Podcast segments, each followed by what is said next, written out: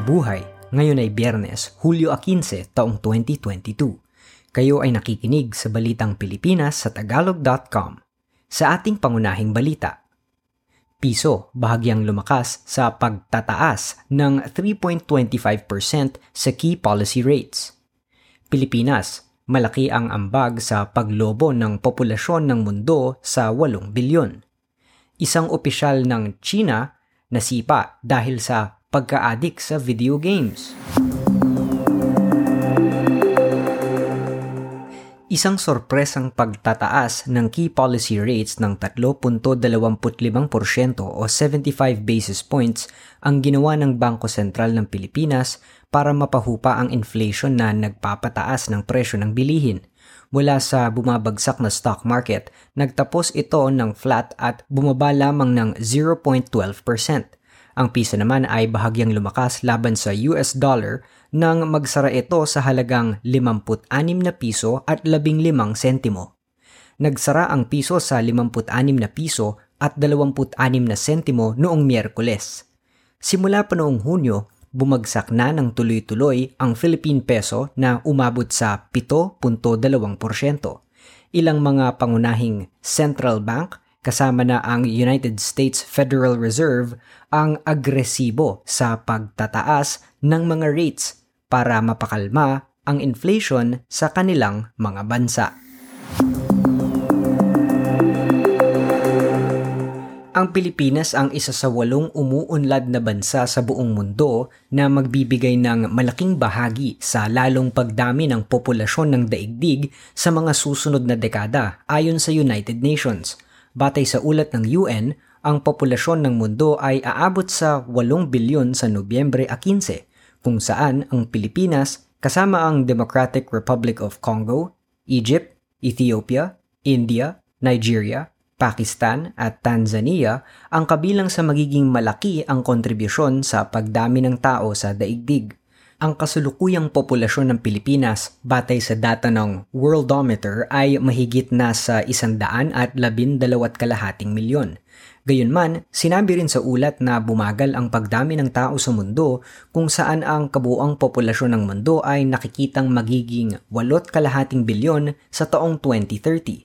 Samantala, malalampasan naman ng India ang China bilang pinakamaraming tao sa taong 2023. Labing lima sa labing pitong rehiyon sa bansa ang lumampas na sa hangganan ng epidemya para sa dengue ayon sa Department of Health. Nakakabahala ito ayon kay Health OIC Rosario Vergere dahil sabay-sabay na nagtaasan ang mga kaso ng dengue sa mga rehiyon. Ang mga rehiyong lumampas na sa dengue pandemic threshold mula Mayo 29 hanggang Hunyo 25 ay ang Cagayan Valley, Central Luzon, Mimaropa, Calabarzon, Bicol Region, Western Visayas, Central Visayas, Eastern Visayas, Zamboanga Peninsula, Northern Mindanao, Davao Region, Soxargen, BARMM, CAR, at Metro Manila. Karamihan din sa mga tinamaan ng dengue ay ang mga batang 15 taong gulang pababa hindi naman maaring ibigay ang bakuna sa dengue na Dengvaxia dahil permanente nang ibinasura ang Certificate of Product Registration nito bunga ng kakulangan ng ebidensya na ito ay epektibo. Itinalaga na si Department of Health Undersecretary at Chairperson Maria Rosario Vergere bilang officer in charge ng DOH habang wala pang naitatalagang kalihim nito. Ninomina naman bilang kalihim ng Department of Environment and Natural Resources si Maria Antonia Yulo Loizaga. Si Yulo Loizaga ay dating chairperson ng International Advisory Board of the Manila Observatory kung saan itinuon niya ang trabaho sa scientific research kaugnay ng klima at paglaban sa mga sakuna. Nominado rin bilang kalihim ng Department of Energy si Rafael Lotila na kasulukuyang independent director ng Aboitiz Power at ACE and XOR.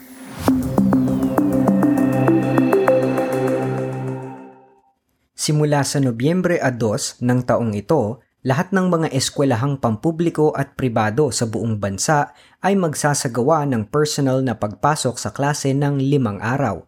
Ito ang nakasaad sa Department Order Number 34 Series of 2022 ng Department of Education ang kauna-unahang kautusan ni Vice President Sara Duterte bilang pinuno ng kagawaran.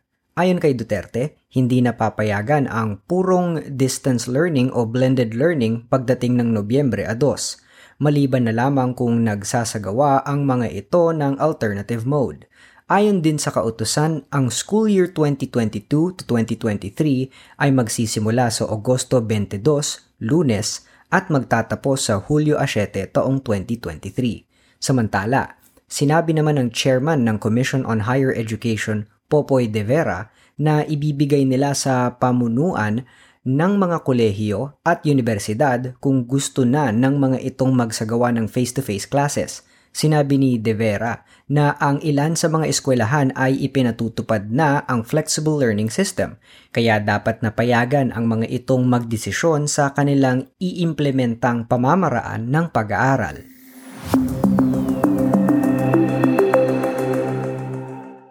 Inaasahan ng Commission on Elections o COMELEC na makakapagrehistro ang 400,000 mga bagong botante para sa halalan sa barangay at sangguniang kabataan ngayong taon. Sinabi ng COMELEC na base sa istatistika, kung mayroong 65 milyon mahigit na rehistradong botante noong nakaraang halalan noong Mayo 9, inaasahang tataas ito ng 300 hanggang 400,000 at aabot na sa 66 na milyon ang botante sinimulan na ang muling pagsasagawa ng rehistrasyon ng mga botante noong Hulyo a 4 at magtatapos ito sa Hulyo 23. Ang halalan sa barangay at SK ay isasagawa sa Disyembre a 5.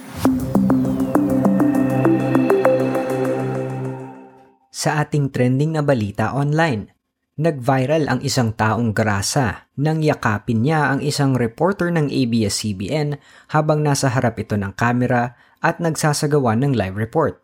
Abril 28 ng taong ito nang ibahagi sa social media ang larawan ng reporter na si Larissa Lee kung saan diyakap siya ng isang taong grasa na tinawag nilang Ate Lani habang naguulat. May isang netizen na nakakilala kay Ate Lani at sinabing ito ay taga Tondo, Maynila Makaraan ang ilang araw na pagva-viral sa social media, nalaman na ang taong grasa ay nangangalang Melanie Dubos at natagpuan ng kanyang kapatid na nasa Muntinlupa. Dahil dito, nagkita ang magkapatid na Mona at Melanie Dubos. Dinala si Ate Lani sa National Center for Mental Health pero pumanaw rin noong Hulyo 2 sa hindi pa malamang kadahilanan.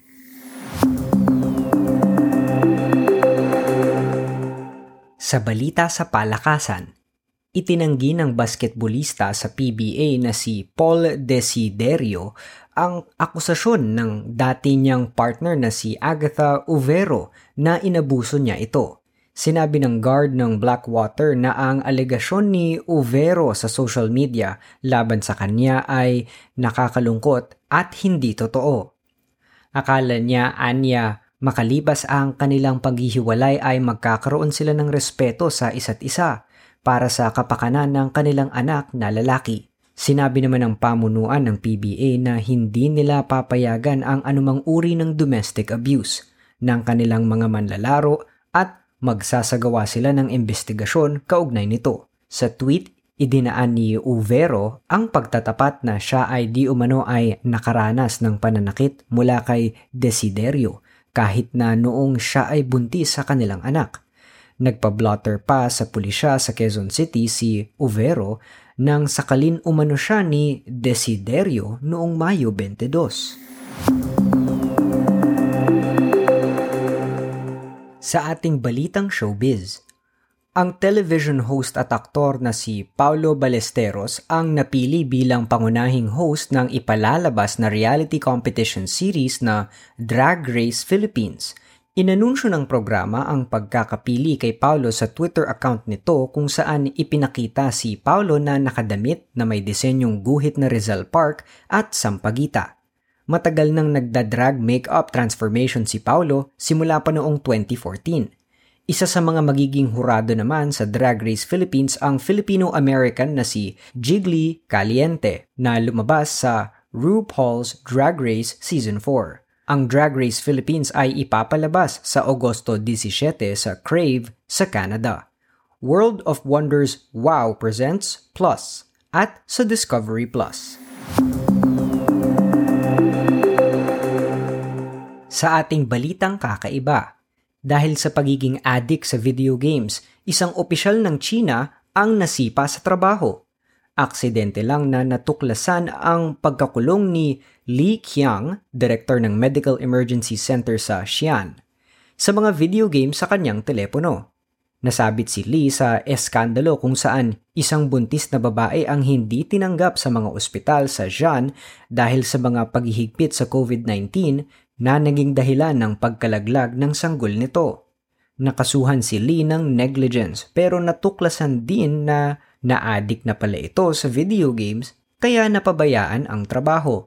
Bukod dito, pinakailaman di umano ni Lee ang mga pampublikong pondo at tumanggap ng mga suhol.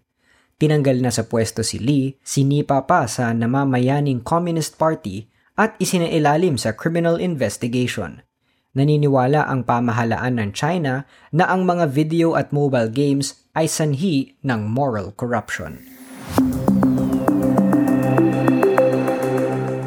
At yan ang kabuuan ng ating mga balita ngayong Hulyo 15, taong 2022 para sa tagalog.com.